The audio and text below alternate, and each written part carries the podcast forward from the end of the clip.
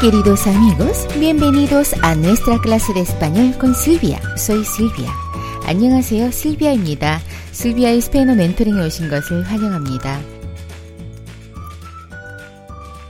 여러분들 잘 지내셨나요? 오늘은 사십오 강 시작을 하겠습니다. 제목이요. 이 책을 너에게 선물할게. Yo te regalo este libro. Yo te regalo este libro. 어, 이전에 그 사십삼 강과 사십사 강에서 직접 목적 대명사 배웠던 거 기억을 하시나요? 굉장히 비슷하게 흡사한 유형을 가지고 있습니다.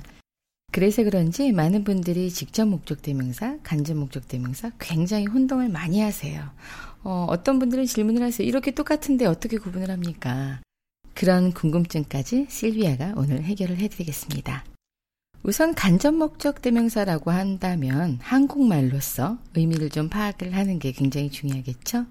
한국말에서 너에게, 나에게, 그에게, 당신에게 뭐 이럴 때 쓰는 게 누구누구에게 라고 대신해서 쓰는 표현이 간접 목적 대명사라고 합니다. 직접 목적 대명사는 나를, 너를, 그를, 그것을 뭐 이런 표현이 직접 목적 대명사고요. 나에게 그걸 좀 줄래? 내가 너한테 이거 줄게 할 때 너한테, 너에게, 나에게, 나한테 이런 표현이 간접 목적 대명사입니다. 특히나 이 간접 목적 대명사, 직접 목적 대명사와 같은 이런 좀 어려운 문법적인 부분은요. 여러분들께서 제 블로그에 들어오셔서 꼭 스크립트를 한번 보시면서 공부하시기를 부탁드리겠습니다. 자, 그러면 간접 목적 대명사의 유형을 한번 볼까요? 일 인칭 나에게 라고 할 때는 매, 이 인칭 너에게 라고 할 때는 때, 삼 인칭 그에게, 그녀에게 라고 할 때는 레, 그리고 가로하고 세라고 쓰이는 거 보이시죠? 자, 우리들에게 라고 할 때는 nos, 너희들에게 할 때는 os, 당신들에게, 그녀들에게 라고 할 때는 les, 그리고 또 가로하고 세라고 써 있습니다. 요 세는요, 잠시 미뤄두시고 세에 대해서는 사십육 강에서 제가 설명을 해드릴 텐데요. 우선 간접 목적격의 유형은 이런 형태를 가지고 있다는 거 알아두셨으면 좋겠어요. 예문을 하나씩 보시면서 시작을 하겠습니다. 첫 번째 예문이 이 제목 그대로죠. Yo te regalo este libro. Yo te regalo este libro. 내가 너에게 regalo 선물할게. Este libro, 이 책을. 이해되시나요? 여기에서 내가, yo, te, 너에게, regalo. 이 regalo는 regalar 동사죠. 선물하다 라는 동사입니다. 그래서 너에게 내가 선물하는 거니까 일 인칭인 regalo를 썼습니다. 그리고 이 책을 이라는 표현에서 este libro, 지시사 este. 그쵸? 책을 libro. 자, 그래서요. 여기에서 많은 분들이 많이 틀리시는 부분이 esto libro라고 쓰시는 분들 많으세요. 지시사 남성형 단수는요. este입니다. este, este. 아시겠죠? 자, 여성형은 esta. 기억하시죠? Juan no me da el número de móvil. Juan no me da el número de móvil. 자, Juan은 나에게 핸드폰 번호를 주지 않아. 이런 표현이에요. 자, Juan, no, 뭐뭐 하지 않는다. me, 나에게, da, dar 동사죠. 주다. 근데 여기서 이 주어는 Juan이니까 dar 동사에서 삼 인칭을 썼어요. 그래서 doy, das, da. 그래서 Juan, no me da. 자, 휴대폰 번호, 핸드폰 번호라는 표현으로 el número de móvil. el número de móvil. 여기에서 언급된 이 누메로와 모빌에는 둘 다 아센토가 찍히는 거 한번 확인을 해보세요. 자, 그 다음 문장은요. Alberto me pregunta en español. Alberto me pregunta en español. 알베르토가 나에게 스페인어로 질문을 한다. 알베르토가 해서 알베르토, me, 나에게, 그렇죠? 질문을 하는 건 알베르토가 주어이기 때문에 preguntar 동사를 썼어요. 그래서 삼 인칭 pregunto, preguntas, pregunta 삼인칭 단수를 써서 Alberto me pregunta, 나에게 질문한다. 스페인어를 사용해서 라는 표현으로 전치사 n을 쓰고 언어의 명칭을 썼죠.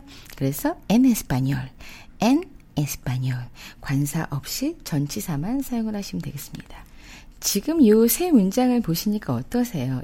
동사 앞에 간접 목적 대명사 너에게, 나에게 이런 표현이 바로 활용된 동사 앞에 온 거 보이시나요? regalar 동사 앞에 때가 왔고요. dar 동사 앞에 me가 왔고 preguntar 동사 앞에 me를 사용을 했습니다. 즉 간접 목적 대명사도 직접 목적 대명사와 마찬가지로 이렇게 본동사가 활용이 된 문장에서는요. 그냥 바로 앞에 딱 붙이시면 되겠어요. 어, 이 부정어는 똑같습니다. 간접 목적어도 직접 목적어와 같이 대명사 앞에 no를 사용을 하시면 부정어를 만드실 수 있습니다. 자, 그 다음 문장을 한번 볼게요. 그 다음에 제가 다룬 거는요. 조동사와 본동사가 또 함께 쓰였을 때 이 간접 목적 대명사의 위치가 어떠한가 한번 보실게요.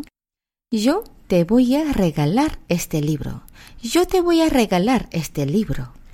이 문장을 보시면 voy a 다음에 regalar 동사 원형이 맞죠? 그래서 뭐뭐 할 것이다, 무엇을 할 것이다 라는 의지와 미래를 나타내는 이르아 동사를 활용을 했고요. 선물하다 라는 동사가 voy a 다음에 동사 원형으로 존재를 하는 거 보이시죠? 자, 그래서 여기에서 두 가지의 방법으로 사용을 할 수 있죠.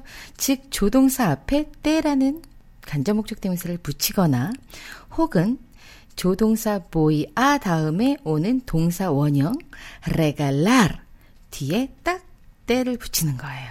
그래서 두 가지 문장의 의미는 한 가지 똑같은 거죠. 즉 내가 너에게 이 책을 선물할게.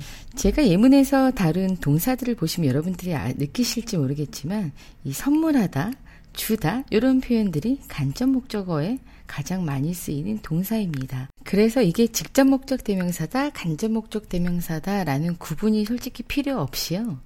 이 동사를 보시면 자연스럽게 간접인지 직접인지 구분이 가능하실 겁니다. 두 번째 문장을 한번 볼게요. Juan no me puede dar el número de móvil. Juan no me puede dar el número de móvil.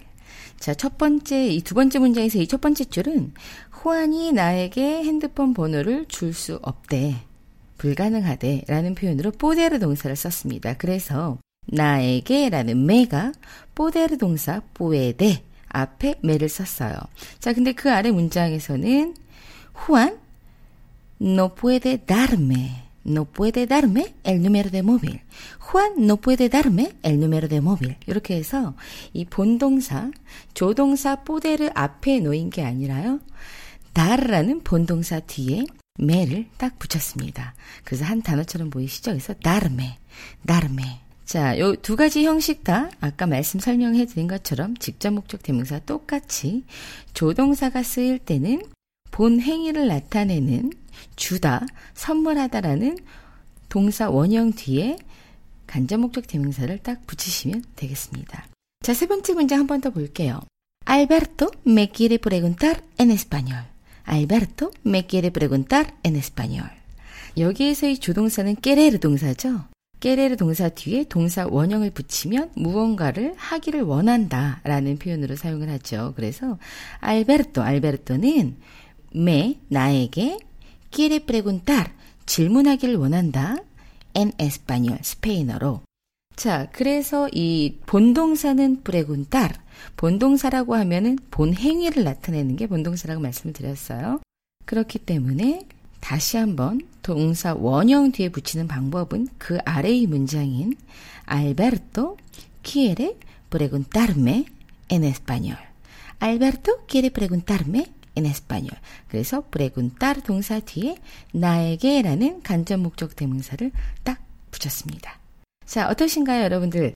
직접 목적 대명사와 간접 목적 대명사는 굉장히 흡사한 형태를 가지고 있고요. 그리고 두 가지의 차이점을 대표적으로 좀 나눠본다면 직접 목적 대명사는 물건을 수식할 수 있지만 간접 목적 대명사는 사람에게만 사용을 한다는 거예요. 직접 목적 대명사는 사람과 물건 모두에게 쓸 수 있고요. 간접 목적 대명사는 사람에게만 사용을 한다고 생각을 하시면 굉장히 쉬우실 것 같습니다. 문맥상에 이 직접 목적격을 다루는 동사나 또 간접 목적격을 다루는 동사는 확실하게 의미상 차별화가 된다고 말씀을 드렸어요. 그래서 혼동이 안 되실 겁니다. 오늘 문장을 다시 한번 제가 한번 쭉 읽어봐 드릴게요. Yo te regalo este libro. Juan no me da el número de móvil. Alberto me pregunta en español. 자, 요 세 문장은 본동사들만 사용을 했기 때문에 본동사 앞에 그냥 간접목적 대명사가 쓰인 문장들이었어요. 자, 그 다음 문장 예문들 또 한번 살펴볼게요. Yo te voy a regalar este libro. 이것과 Yo voy a regalarte este libro. 같은 문장이지만 간접목적 대명사의 위치가 조동사의 앞에 놓여져 있거나 혹은 본동사 원형 뒤에 딱 붙는 차이. 자, 알고 계시죠? 자, 두 번째 문장 다시 한번. Juan no me puede dar el número de móvil. Juan no puede darme el número de móvil. 요것도 같은 문장의 같은 유형입니다. 마지막 문장이요. Alberto me quiere preguntar en español. Alberto quiere preguntarme en español. 이 문장도 간접목적 대명사의 위치가 조동사의 앞에 있거나 혹은 preguntar 동사 원형 뒤에 딱 붙는다고 말씀을 드렸어요. 이 두 가지 문장 다 의미의 전달은 똑같습니다. 이렇게 간접 목적 대명사와 직접 목적 대명사를 강의를 하고 나면 많은 분들께서 선생님은 어떤 거를 더 많이 쓰시나요? 라고 하거나 아니면 어떤 걸 선택을 해서 써야 합니까? 라고 질문을 하시는데요. 이 두 가지 조동사 앞에 붙이거나 본동사 원형이 오는 문장에서 뒤에 붙이는 것에 따라서는요. 여러분들이 편한 거를 선택을 하시면 되고 사용할 때 훨씬 더 쉬운 방법을 선택하시는 게 가장 좋은 방법이라고 생각을 합니다. 자, 여러분들도 편한 방법을 선택을 하시길 바랄게요. 자, 오늘 수업 여기까지고요. 사십육 강에서는요. 간접 목적 대명사 삼인칭에서 나오는 세에 대해서 알려드릴 거고요. 또 이 간접과 직접 목적 대명사의 함께 쓰일 때 어떤 위치와 어떤 순서를 가지고 있는지 그것을 다루어서 사십육 강에서 또 찾아뵙겠습니다. 자, 여러분 오늘도 수고하셨습니다. Muchas gracias y hasta pronto.